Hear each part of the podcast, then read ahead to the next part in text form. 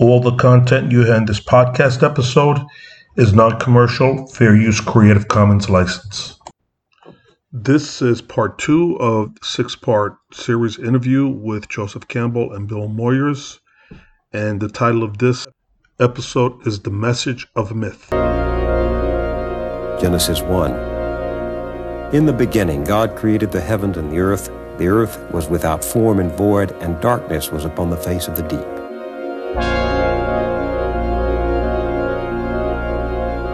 This is the Song of the World from a legend of the Pima Indians. In the beginning, there was only darkness everywhere, darkness and water. And the darkness gathered thick in places, crowding together and then separating, crowding and separating. And the Spirit of God was moving over the face of the waters, and God said, "Let there be light." This is from the Hindu Upanishads. In the beginning, there was only the great self reflected in the form of a person. Reflecting, it found nothing but itself. Then its first word was, "This am I."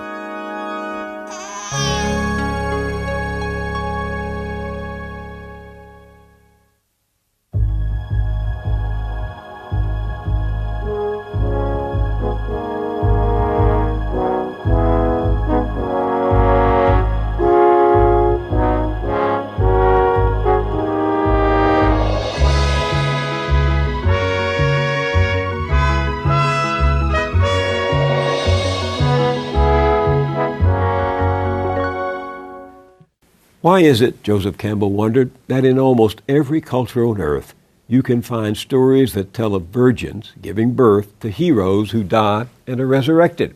Osiris, Tammuz, Adonis, Jesus of Nazareth, parallel stories of suffering, sacrifice, and redemption. And why did certain sites take on holy status, one religion following another on the very same spot, believers coming century after century for healing, or for some other blessing from their different gods?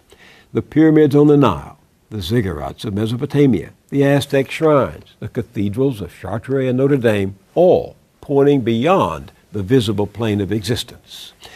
Buried deep in our D N A, Campbell concluded, no matter who we are, is the need to worship, to believe, and the capacity for reverence. Religion, with its symbols and rituals and stories, is the way we mortals try to connect to that unseen world. Raised a Roman Catholic, Campbell's own life experiences made him a maverick in search of the sublime. Over the last two summers of his life, in hours of conversations recorded in the library of Lucasfilm in California, we talked about how mythology can still awaken a sense of awe, gratitude, and even rapture. Why myths? Why should we care about myths? What do they have to do with my life? Well, my f- first answer would be, well, go on, live your life. It's a good life. You don't need this. Uh, I don't believe in um, being interested in subjects because they're said to be important and interesting.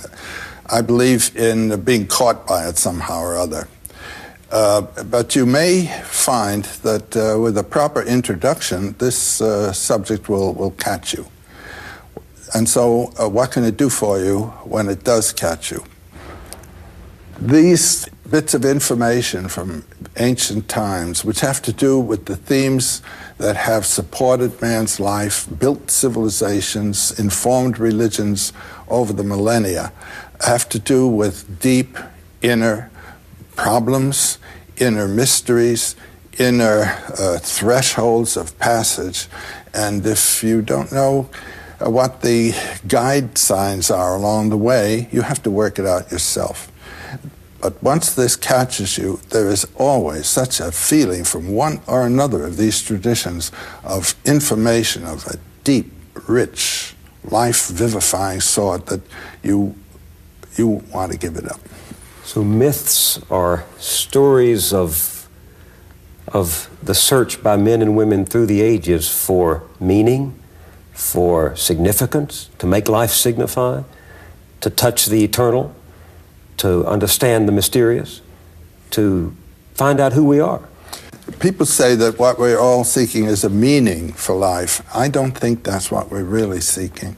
I think what we're seeking is an experience of being alive, so that uh, the life experiences that we have on the purely uh, physical plane will have resonances within that are those of our own innermost being and reality, and uh, so that we actually feel the rapture of being alive.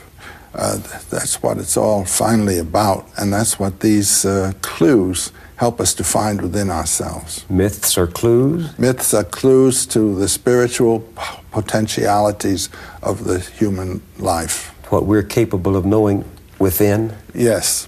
And experiencing within. Yes. I, I liked your definition. You changed the definition of a myth from the search for meaning to the experience of, the experience, of meaning. Experience. The experience of life. The experience of life.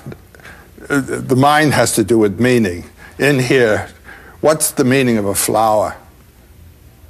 That uh, Zen story of the sermon of the Buddha, when his whole company was gathered and he simply lifted a flower. And there was only one man, Kashyapa, who gave him a sign with his eye that he understood what was said. What's the meaning of the universe? What's the meaning of a flea? The, uh, it's just there, that's it. And your own meaning is that you're there. Now we are so engaged in doing things to achieve purposes of outer value uh, that we forget that the inner value, the, the rapture that is associated with being alive is what it's all about. Now, we want to think about God.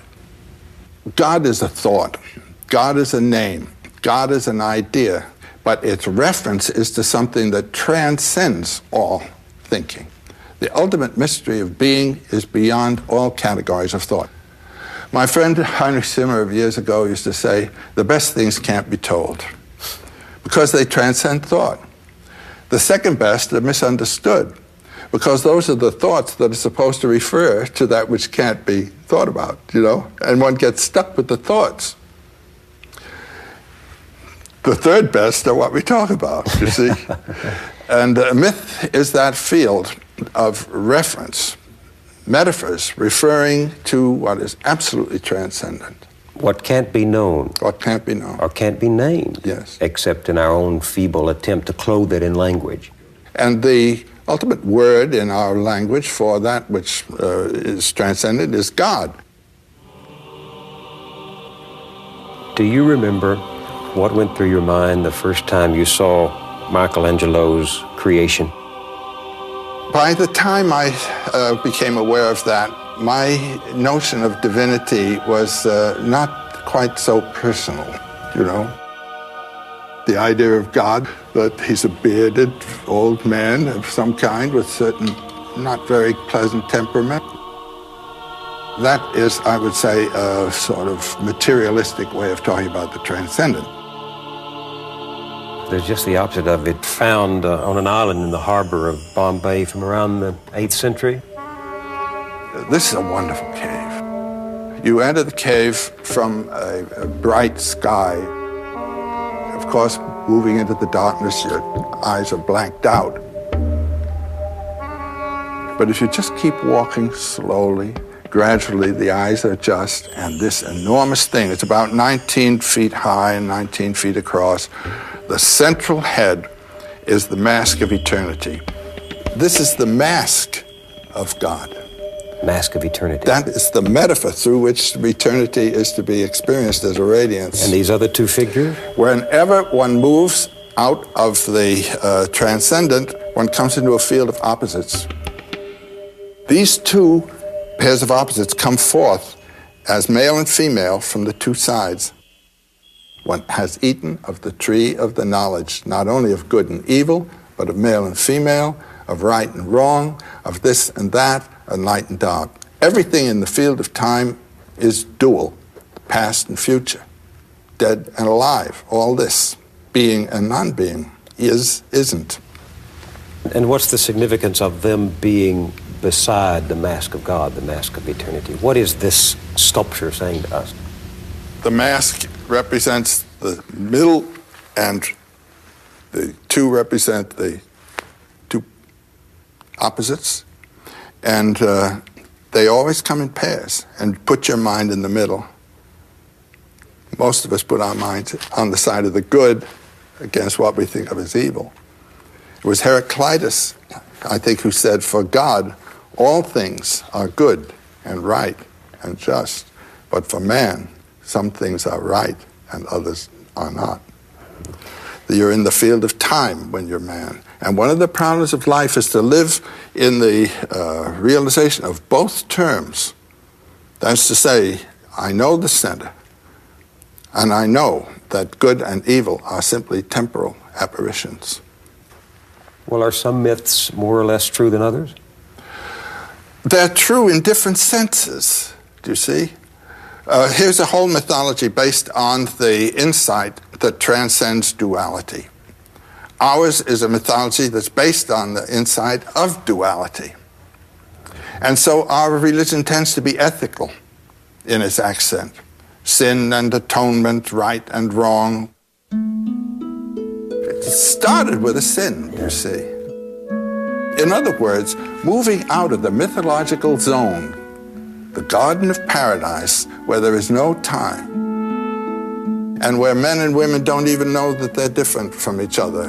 The, the two are just uh, creatures. And uh, God and man are, are practically the same. He walks in the cool of the evening in the garden where we are. And then they eat the apple, the knowledge of the pairs of opposites. And man and woman then cover their shame. They're different. God and man, they're different. Man and nature is against man. I once heard a wonderful lecture by Daisetsu Suzuki. You remember this wonderful old Zen philosopher who was over here? He, he was in his nineties. He started a lecture in Switzerland that I heard in Ascona. He stood up with his hands on his side and he said, "God against man, man against God, man against nature, nature against man, nature against God, God against nature. Very funny religion." Now, in the other mythologies, one puts oneself in accord with the world. If the world is a mixture of good and evil, you do not put yourself in accord with it. You identify with the good, and you fight against the evil. And this is a religious system which belongs to the Near East, following Zarathustra's time. It's in the biblical tradition. Uh, all the way in Christianity and is Islam as well, this business of not being with nature. And we speak with uh, sort of derogation of the nature religions. You see, with that fall in the garden, nature was regarded as corrupt. There's a myth for you that corrupts the whole world for us.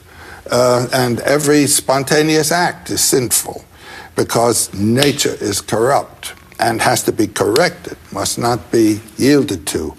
You get a totally different civilization, a totally different way of living, according to your myth as to whether nature is fallen or whether nature is itself uh, a manifestation of divinity, and the spirit being the revelation of the divinity that's inherent in nature.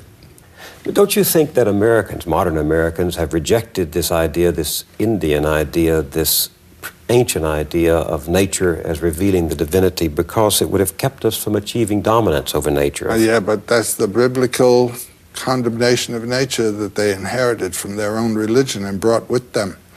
Uh, the uh, God is not in nature. God is separate from nature, and nature is not God. And this distinction between God and the world is uh, not to be found In, in basic Hinduism or Buddhism either.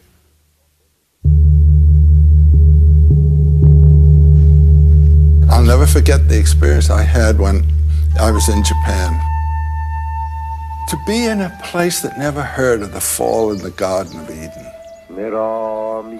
To be in a place where I can read in one of the Shinto texts, the processes of nature cannot be evil.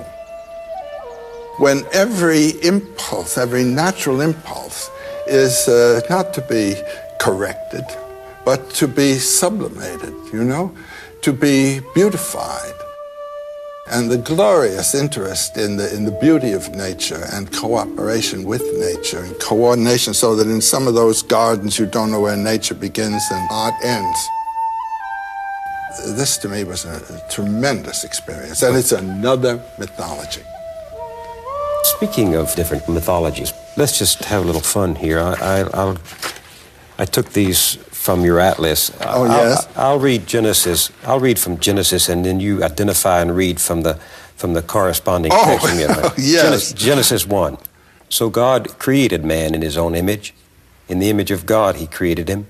Male and female he created them. Then God blessed them, and God said to them, "Be fruitful and multiply."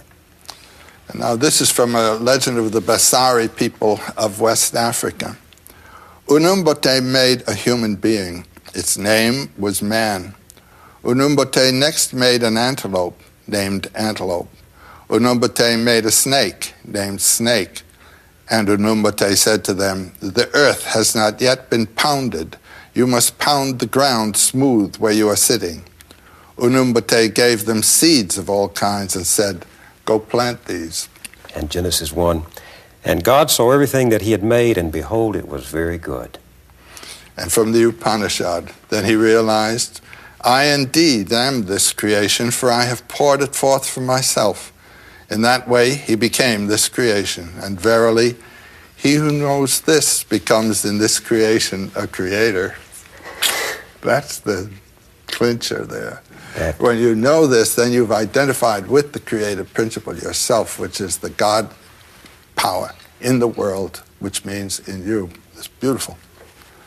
What do you think we're looking for when we subscribe to one of these theories of creation, one of these stories of creation? What are we looking for? Well, I think what we're looking for is a way of experiencing the world in which we are living that will open to us the transcendent, that informs it, and at the same time informs ourselves within it. That's what people want. That's what the soul asks for. You mean we're looking for some accord with the mystery that informs all things, that what you call that vast ground of silence, which we all share? Yes, but not only to, to find it, but to find it actually in our, in our environment, in our world, to recognize it, to have some kind of instruction that will enable us to see the divine presence.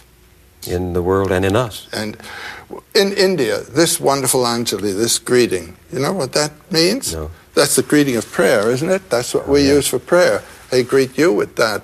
That's greeting the God that's in you as you come in. These people are aware of the divine presence. When you enter an Indian home as a guest, you are a visiting deity, and you feel it by God, the way they treat you.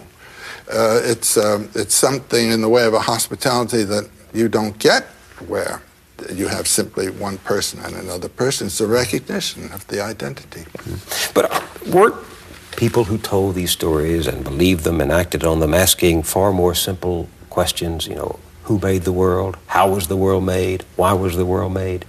Aren't, aren't these the questions that these creation stories are trying to address? No. Uh, It's through that answer that they see that the Creator is present in the whole world. Do you see what I mean? Mm-hmm. Uh, this story that we've just read, uh, I see that I am this creation, says the God. When you see that God says He is the creation and then you are a creature, well, the God is within you and the man you're talking to also. And so there's that realization, two aspects of the one divinity. Accord again, harmony again. Wonderful thing. Yeah. Let me ask you some questions about these common features in these stories, the, the significance of the forbidden fruit. Well, there's this standard folk tale motif called the, the one forbidden thing. Remember in Bluebeard, don't open that closet, you know? And then one always does it. And in the Old Testament story, God gives the one forbidden thing, and he knows very well. I, now I'm now I'm interpreting God. uh, he knows very well that man's going to uh, eat the forbidden fruit, but it's by doing that that man becomes the initiator of his own life. Life really begins with that. I also find in some of these early stories uh, the human ten- tendency to uh, find someone to blame. Uh, let me yeah. read. Let me read Genesis one, then I'll ask you to read uh, one from the Basari legend. Right. Genesis one, and God said, "Have you eaten from the tree which I commanded you that you should not eat?" Then the man said, "The woman whom you gave to be with me, she gave me of the tree, and I ate. And the Lord God said to the woman, what is this you've done? And the woman said, the serpent deceived me, and I ate. I mean, you talk about buck passing, it starts very early. That's right. And then there's the Basari legend. It's been tough on serpents, too. One day, Snake said, we too should eat these fruits. Why must we go hungry? Antelope said, but we don't know anything about this fruit. Then man and his wife took some of the fruit and ate it. Unumbote came down from the sky and asked, who ate the fruit? They answered, we did. Unumbote asked, who told you that you could eat that fruit? They replied, Snake did. It's the same story. That's the same what story. What do you make of this, that in all of these stories, the principal actors are pointing to someone else as the initiator of the fall? Yeah, but it turns out to be Snake. And, and, and Snake, in both of these stories, is the symbol of life throwing off the past and uh, continuing to live. Why? The power of life, because the snake sheds its skin, just as the moon sheds its shadow. The snake, in most cultures, is positive. Even the most poisonous thing in India, the cobra, is a sacred animal. And uh, the serpent, the Naga, the serpent king, Nagaraja, is the next thing to the Buddha. Because the serpent represents the power of life in the field of time to throw off death. And the Buddha represents the power of life in the field of eternity to be eternally alive. Now, I saw a, a fantastic thing of a Burmese priestess, a, a snake priestess, who had to bring rain to her people by calling a king cobra from his den and kissing him three times on the nose. There was the cobra, the giver of life, the giver of rain, which is of life, as a divine, positive, not negative figure. The Christian story has turned it around because the serpent was the seducer. Well, what, what that amounts to is a uh, refusal to affirm life. Life is evil in this view. Every, every natural impulse is sinful unless you've been baptized or circumcised in this uh, tradition that we've inherited, for heaven's sakes. By um, having been the temptor, women have paid a great price because in mythology, some of this mythology, they are the ones who led to the downfall. Of course they did. I mean, they represent life. Man doesn't enter life except by woman. And so it is woman who brings us into the world of polarities and uh, a pair of opposites and suffering and all. But I think it's a really childish attitude to say no to life with all its pain, you know? Uh, to say this is something that should not have been. Schopenhauer, in one of his uh, marvelous chapters, I think it's in The World's Will and Idea, says life is something that should not have been. It is, in its very essence uh, and, and character, uh, a terrible thing to consider, this business of living by killing and eating. I mean, it's in sin in terms of all ethical judgments all the time. As Zorba says, uh, you know, trouble? Life is trouble. That's it. Only death is no trouble. And when people say to me, you know, do you have uh, optimism about the world, you know, how terrible it is? I said, yes, just say, it's great. Just the way it is. But doesn't that lead to a rather passive attitude in the face of evil, in the face of wrong? You participate in it. Whatever you do is evil for somebody. But explain that for the audience. I mean, you say yes to that which you... Well, when I was in India, there was a man whose name was Sri Krishna Menon, and his uh, mystical name was Atmananda, and he was in Trivandrum, and I went to Trivandrum. And... Uh, I had uh, the wonderful privilege of sitting face-to-face with him as I'm sitting here with you. And the first question, the first thing he said to me is, do you have a question? And because uh, the teacher there always answers questions. He doesn't tell you what anything. He answers. And um, I said, yes, I have a question. I said, since in Hindu thinking, all the universe is divine, is a manifestation of divinity itself.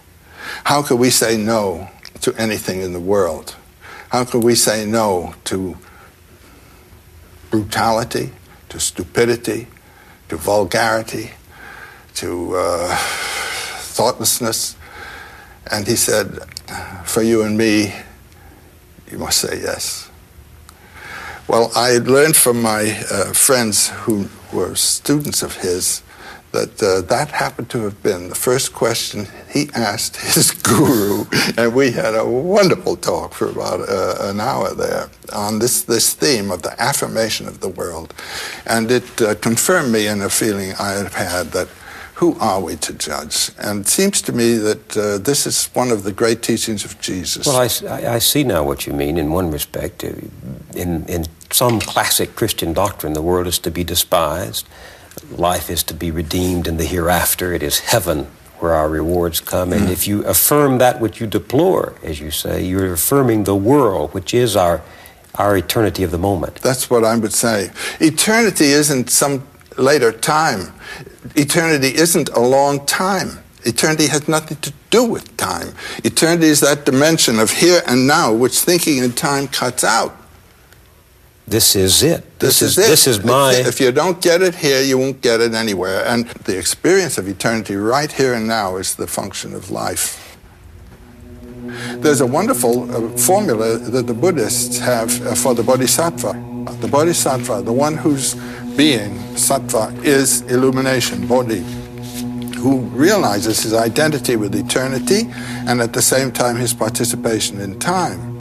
And the attitude is not to withdraw from the world when you realize how horrible it is, but to realize that this horror is simply the foreground of, of, of a wonder. And uh, come back and participate in it.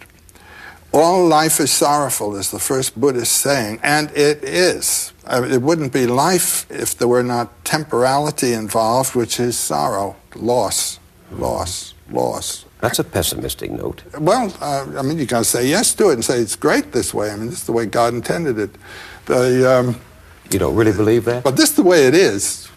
And I don't believe anybody intended it, but this is the way it is. And uh, Joyce's wonderful line, you know, uh, history is a nightmare from which I'm trying to awake. And the way to awake from it is not to be afraid and uh, to recognize, as uh, I w did in my conversation with that Hindu guru or teacher that I told you of, that all of this as it is, is as it has to be, and it is a manifestation of the eternal presence in the world. Uh, the, the end of things always is painful. Pain is part of there being a world at all. But if one accepted that, isn't the ultimate conclusion to say, well, I, I won't try to reform any laws or fight any battles or... I didn't say that. Isn't the logical... Couldn't one draw that, though, the philosophy of nihilism? Well, that's not the necessary thing to... to draw. Uh, you could say, I will participate in this row, and I will join the army, and I will go to war. I'll do the best I can. I, I will participate in the game. It's a wonderful, wonderful opera, uh, except that it hurts. And that wonderful Irish saying, you know, is this a private fight or can anybody get into it? Uh, the, uh, this is the way uh, life is. And the, the hero is the one who can, can participate in it decently, in the way of nature, not in the way of personal rancor, revenge, or anything of the kind. Let me tell you one story here of a samurai warrior, a Japanese warrior, who had the duty to avenge the murder of his overlord. And he actually, after some time, found and cornered the man who had murdered his overlord. And he was about to deal with him with his samurai sword when this man in the corner, in a passion of terror, spat in his face. And the samurai sheathed the sword and walked away. Why did he do that? Why? Because he was made angry, and if he had killed that man, then it would have been a personal act. It was another kind of act. That's not what he had come to do. Let me tell you what happens to me when I read these stories, no matter the culture of their origin. I feel first this sense of wonder at the uh, a spectacle of the human imagination, simply groping to try to understand this existence. Does that ever happen to you? I tell you, uh, mythology I think of as the uh, homeland of the muses, the inspirers of art, the inspirers of poetry. And to see life as a poem and yourself participating in a poem is what the myth does for you. What do you mean a poem? I mean a, uh, a vocabulary in the form not of words but of acts and uh, adventures, which is uh, uh, con with connotative, which connotes something transcendent of the action here, and which yet informs the whole thing, so that you always feel in accord with the universal being. Well, the interesting thing to me is that far from undermining my faith, your work in mythology has, has liberated my faith from the cultural prisons to which it had been sentenced. It liberated my own. I know it's going to do it with everybody who really gets the message. Every mythology, every religion is true in this sense. It is true as metaphorical of the human and cosmic mystery. But when it gets stuck to the metaphor, then you're in trouble. The metaphor being? Well, Jesus ascended to heaven. The story is he ascended bodily to heaven. The story is that his mother, uh, still alive, asleep, ascended to heaven. So this is metaphorical of something. You don't have to throw it away. All you have to find is what it's saying. What do you think it is saying? What it's saying is he didn't go out there, he went in here, which is where you must go too, and, uh, and ascend to heaven through the inward space to that source from which you and all life came.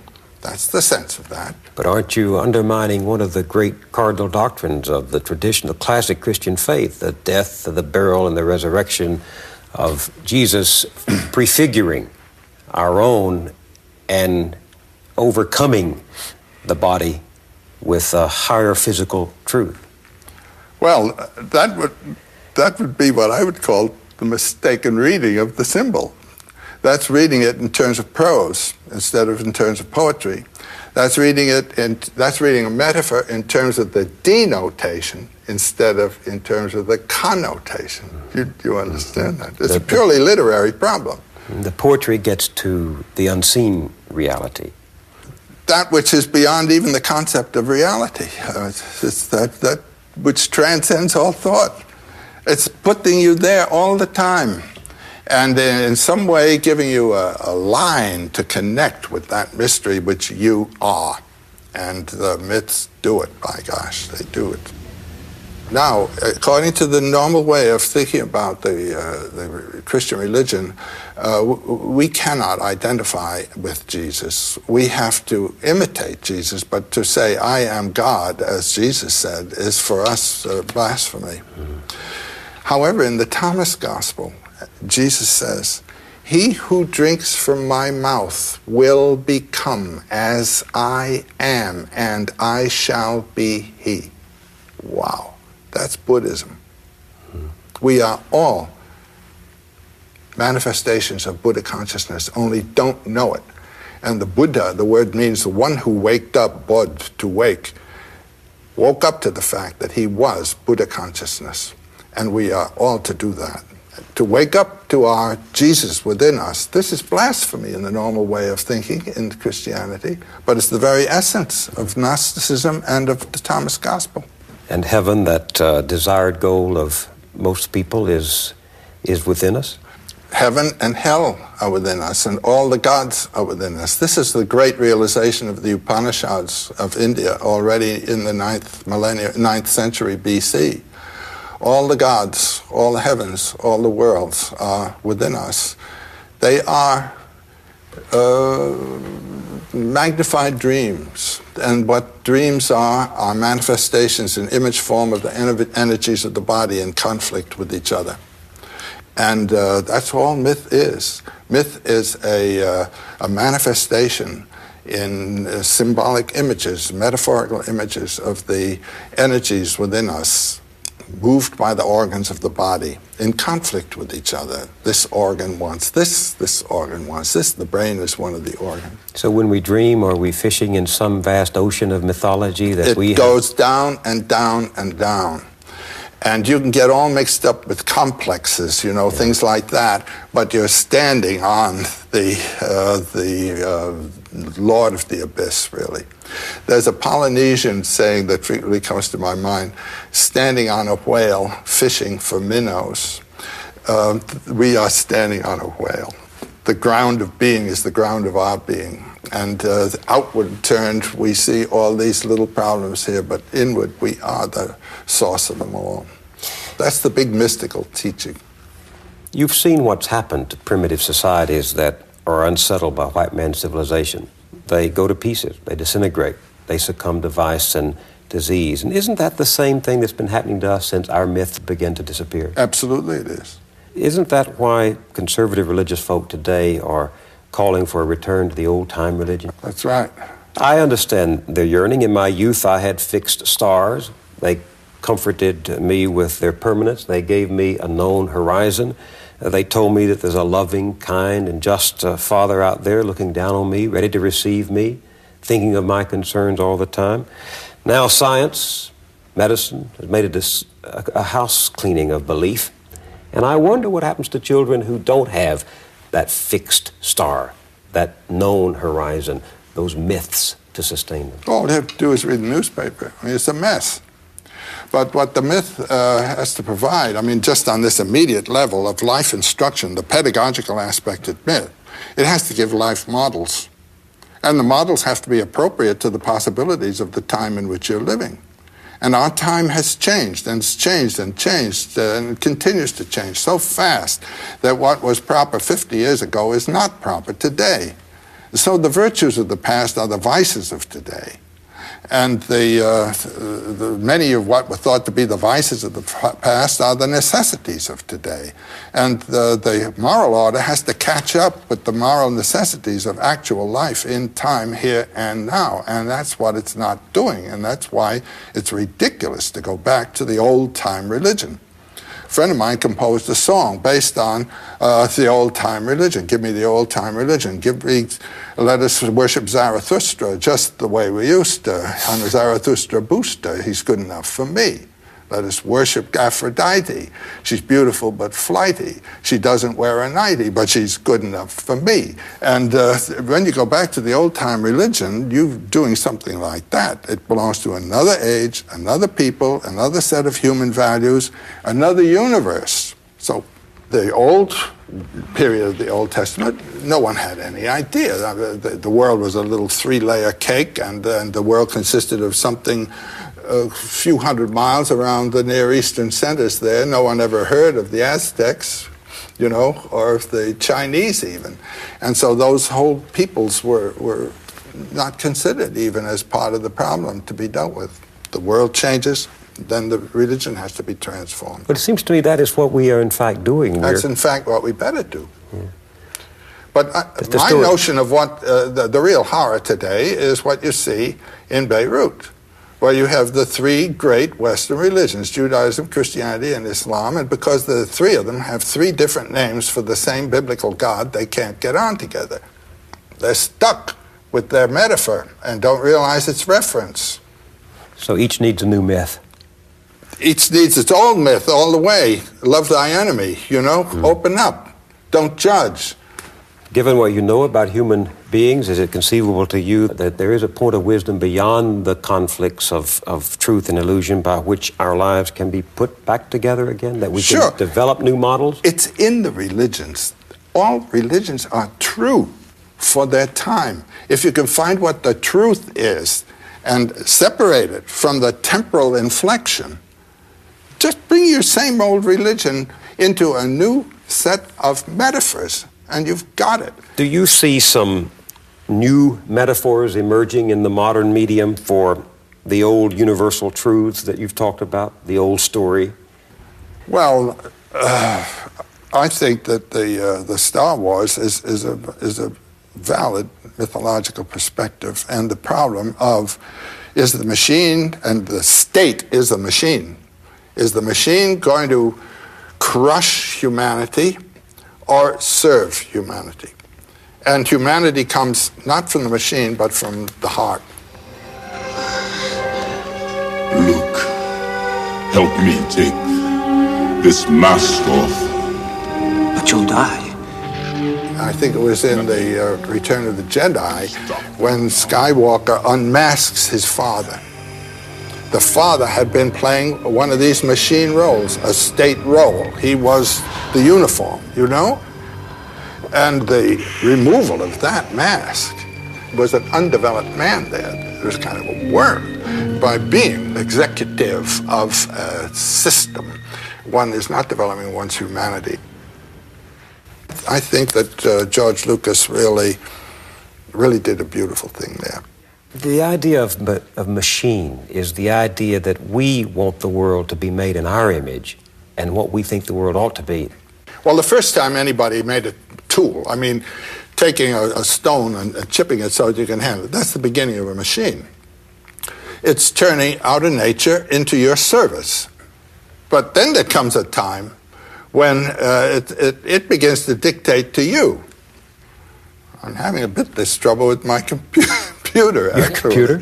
Uh, just bought one a couple of months ago, and uh, I, I can't help thinking of it as having a personality there, because it talks back, and it, it behaves in a whimsical way, and uh, all of that. So I'm, I'm personifying that, that machine. To me, that machine is... Uh, Uh, almost alive. I could mythologize that darn thing. There was a wonderful story about, I think, President Eisenhower, uh, when the computer was first being built. You remember that story? Eisenhower uh, went into a room full of computers, and um, he puts a question to the, these machines. Is there a God? And they all start up, and there's all those lights flashing and wheels turning and things like that. And after about ten minutes of that kind of thing, a voice comes forth, and the voice says, "Now there is." Well, I um, bought this wonderful machine, I B M machine, and it's, it's there. And I, I'm rather an authority on gods, so I identified the God. And it seems to me an Old Testament God with a lot of rules and no mercy. you... you uh, you, it's unforgiving. You catch you picking up sticks on Saturday, and you're out, that's all. But isn't it possible to develop toward the computer, the computer you're wrestling with at this very moment? Uh, isn't it possible to develop the same kind of attitude of the Pawnee chieftain who said that in the legends of his people, all things speak of Tarawa, all things speak of God? It wasn't a special privileged revelation. God is everywhere in his works, including the computer. Well, indeed so. I mean, the miracle of what happens on that screen, you know, With, with the, have you ever looked inside one of those things? No. You can't believe it. It's a, it's a whole hierarchy of angels, all, all on, on, on slats. And uh, th those little tubes, uh, th those are miracles. Those are miracles. They, they are. One can feel a sense of awe. Well, I've had a revelation from my computer about mythology, though. You buy a certain software, and there's a whole set of signals that lead to the achievement of your aim, you know? And uh, once you've set it for, let's say, D W three, enter, uh, if you begin fooling around with signals that belong to another system, they just won't work, that's all. You, you have a system there, a code, a determined code that requires you to use certain terms. Now, similarly in mythology, each religion is a kind of software that has its own set of signals and will work. They, it, it'll work. But suppose you've chosen this one. Now, if a person is really involved in a religion and really building his life on it, it he better stay with the software that he's got. But a chap like myself, who likes to play with the, the various softwares, I can uh, run around, but I probably will never have an experience comparable to that of a saint. But do you think that the machine is inventing new myths for us, or that we with the machine are inventing new myths? Is the machine becoming... No, the myth has to incorporate the machine, just as uh, the old myths incorporated the tools that people used. The, uh, the forms of the tools and so forth are associated with, uh, with power systems that are involved in the culture. We have not a mythology that incorporates these. The new powers are being so to say, uh, surprisingly announced to us by what the machines can do. We can't have a mythology for a long, long time to come. Things are changing too fast. Uh, the environment in which we're living is changing too fast for it to become mythologized.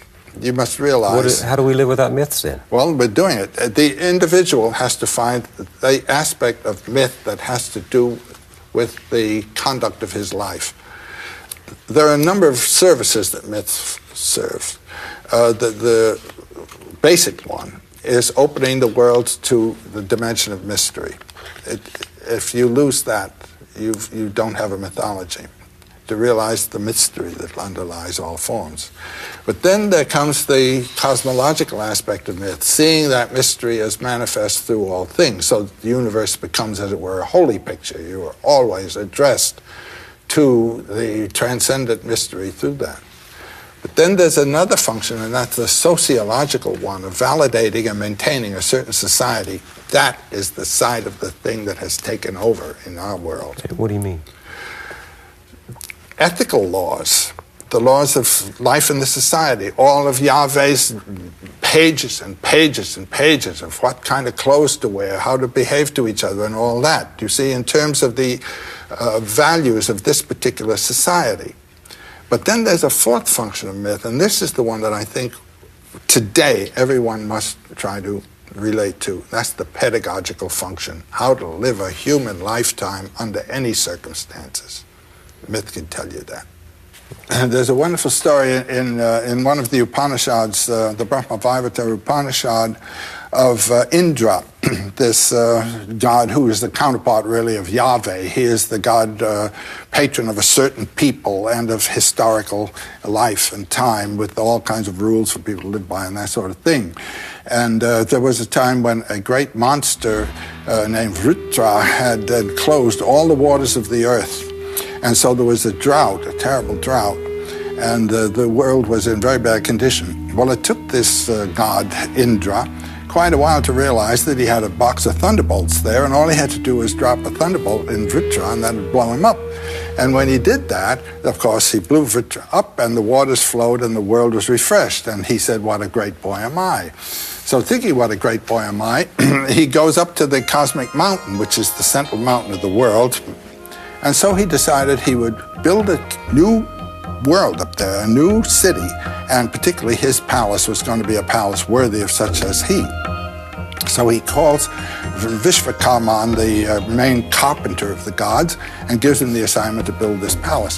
So Vishvakarman goes to work, and in very quick order, he gets the palace into pretty good condition, and the uh, Indra comes. But every time Indra arrived, he had bigger ideas about how big and grandiose the palace should be. And finally, Vishvakarman said, "My gosh," he said, "we're both immortal, and he's not, there's no end to his desires. I'm caught for life." So he decided to go to Brahma, known as the creator, and, and complain. Well, now Brahma sits on a lotus. Uh, this is the symbol of divine energy and divine grace. And the lotus grows from the navel of Vishnu, who is the sleeping god, whose dream is the universe. So here's Brahma on his lotus, and uh, Vishvakarman comes to the edge of the great lotus pond of the universe, and uh, down he tells his story. Brahma says, "You go home." He says, "I'll fix this up." So next morning, at the uh, gate of the palace that's being built, uh, there appears a beautiful blue-black boy uh, uh, with a lot of children around him, just in admiration of his beauty. So in comes the boy. And Indra on his throne, he's the king god. He says, uh, "Young man, uh, welcome. And uh, what brings you to my palace?" "Well," says the boy with a voice like thunder rolling on the horizon, "I've been told that you're building such a palace as no Indra before you ever built." And he said, "I've uh, surveyed the grounds and looked things over. It seems this is quite true. No Indra before you has ever built such a palace." Well, Indra says, uh, "Indra's before me, young man. Uh, what are you talking about?" The boy says, "Indra's before you? He says, I have seen them come and go, come and go. He said, just think. Vishnu sleeps in the cosmic ocean. The lotus of a universe grows from his navel. On there sits Brahma, the creator. Brahma opens his eyes, a world comes into being. Governed by an Indra, closes his eyes, the world goes out of being. Opens his eyes, the world comes into being. Closes his eyes, and the life of a Brahma is four hundred thirty-two thousand years, and he dies. The lotus goes back, another lotus, another Brahma. And then think of the galaxies beyond galaxies in infinite space, each a lotus, with the Brahma sitting on it, opening his eyes, closing his eyes with Indras. There may be wise men in your court who would volunteer to count the drops of water in the oceans of the world or the grains of sand on the beaches, but no one would count those Brahmas, let alone those Indras. And while he's talking, there comes in parade across the floor of the palace an army of ants in perfect range. And the boy laughs when he sees them. And Indra's hair goes up and he thinks, he says to the boy, why do you laugh? And the boy says, don't ask unless you are willing to be hurt. And Indra says, I ask, teach. The boy says, former Indras all. Through many lifetimes they rise from the lowest condition spiritually to highest illumination. And then they drop their thunderbolt in Vritra and they think, what a good boy am I, and down they go again. And um, then Indra sits there on the throne and he, he he's completely disillusioned, completely shot, and he thinks, oh, let's quit the building of this palace. He calls Vishvakarman and says, you're dismissed, you don't have to. So Vishvakarman got his uh, intention. He's dismissed from the job and there's no more house building going on. And uh, Indra decides, I'm going out and be a yogi and just meditate on the lotus feet of Vishnu. But he has a beautiful queen named Indrani. And when Indrani hears this, she goes to the priest, the uh, chaplain of the gods, and she says, now he's got this idea in his head. He's going out to become a yogi. Well, says uh, the Brahmin, uh, come in with me, darling, and we'll sit down and, and I'll fix this up. So he talks to Indra. They come in, they sit down before the king's throne, and he tells him, now, I wrote a book for you some years ago on the art of politics. Uh, you are in the position of the king. You are the position of the king of gods. You are manifestation of the mystery of Brahman in the field of time. This is a high privilege. Appreciate it, honor it, and deal with life as though you were what you really are. And with this set of instructions, Indra gives up his idea of going out becoming a, a yogi and finds that in life he can represent the eternal in the way of a, a symbol, you might say, of uh, the Brahman and uh, the, the ultimate truth. So each of us is, in a way, the Indra of his own life. And uh, you can make a choice, either to go out and in the forest and meditate and throw it all off, or stay in the world and in the life either of your job, which is the kingly job of the politics and achievement, and as well in the love life with your wife and family, you are realizing the truth. Now, this is a, a very nice myth, it seems to me. Do we ever know the truth? Do we ever find it? Well, each person can have his own depth experience and, and some conviction of uh, being in touch with his own Sat Chit Ananda, his own being, true consciousness and true bliss. But the religious people tell us we really won't experience it till we go to heaven, you know, till you die. I believe in having as much as you can of this experience while you're alive. My bliss is now. And I think in heaven you'll be having such a marvelous time looking at God that you won't get your own experience at all. That's not the place to have it. Here's the place to have the experience. Here and now. Here and now.